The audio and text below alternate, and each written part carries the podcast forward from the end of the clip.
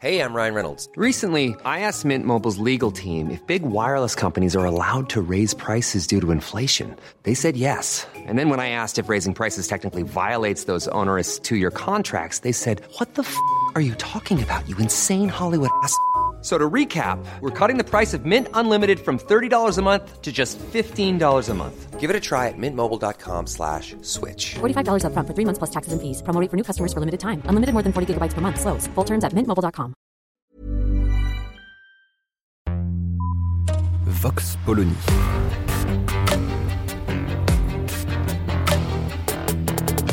L'actualité vue par la directrice du magazine Marianne, Natacha Polony.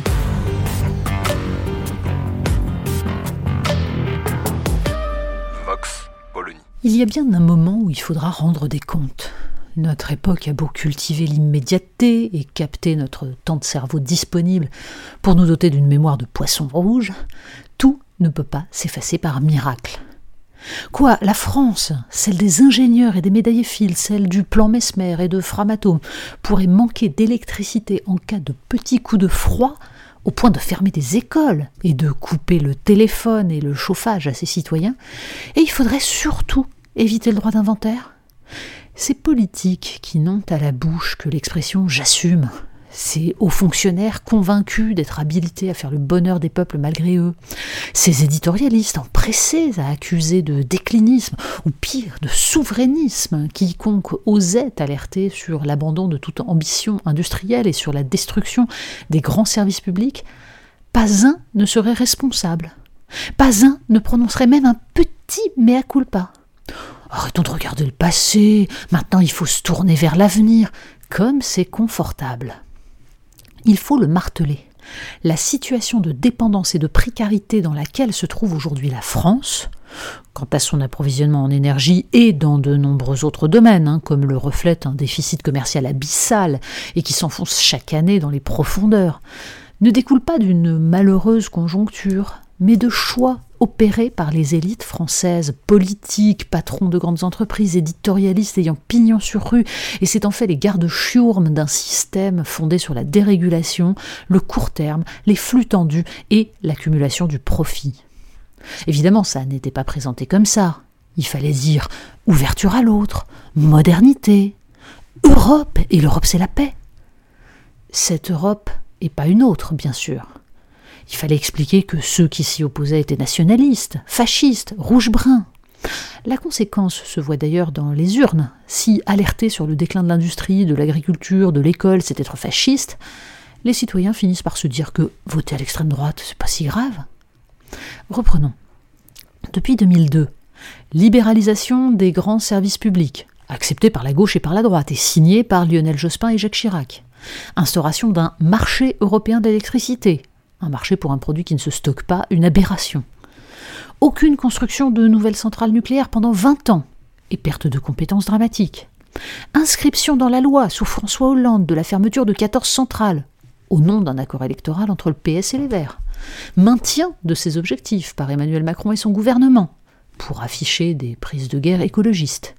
Et comble de l'absurdité, abandon du projet Astrid, technologie de réacteur à neutrons rapides permettant de recycler les déchets et donc de régler l'un des principaux problèmes liés à l'énergie nucléaire, technologie pour laquelle la France était en pointe. Aujourd'hui, ses plus grands spécialistes ont été débauchés par les États-Unis ou le Japon.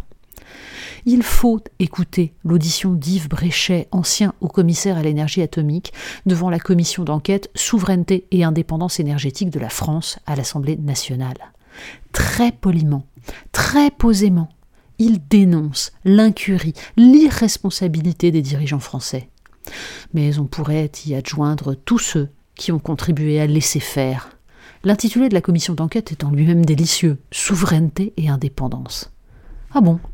On a le droit maintenant de défendre la souveraineté oui, nous disent-ils, mais vous, vous la défendiez mal. Vous étiez pour le repli, comme l'extrême droite, alors que maintenant, on défend une souveraineté ouverte. La bonne blague.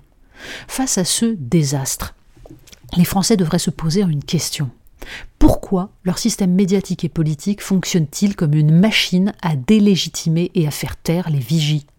Pourquoi les citoyens acceptent-ils que tout débat soit étouffé par l'usage d'étiquettes infamantes destinées à renvoyer aux extrêmes quiconque remettent en cause les options dont on s'aperçoit par la suite qu'elles ne servent qu'à préserver les intérêts d'une oligarchie?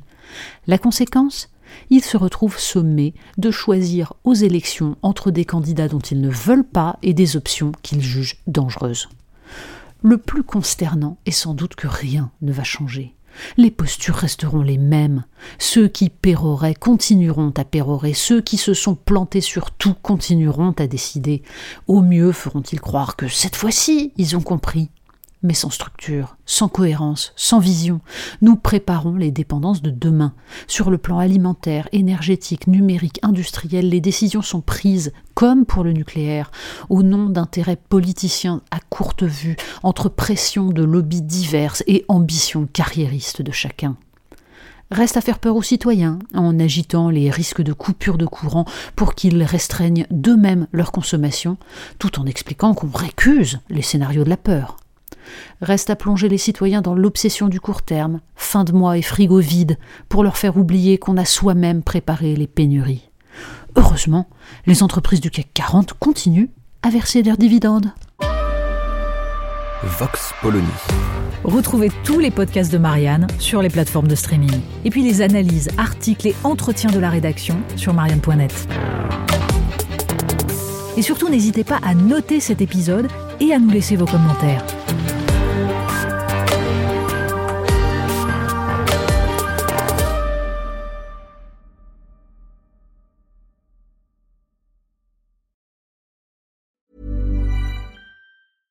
Small details are big surfaces. Tight corners are odd shapes. Flat, rounded, textured, or tall. Whatever your next project, there's a spray paint pattern that's just right. Because Rust new Custom Spray 5 in 1 gives you control with five different spray patterns. So you can tackle nooks, crannies, edges, and curves without worrying about drips, runs, uneven coverage, or anything else. Custom Spray 5 in 1. Only from Rust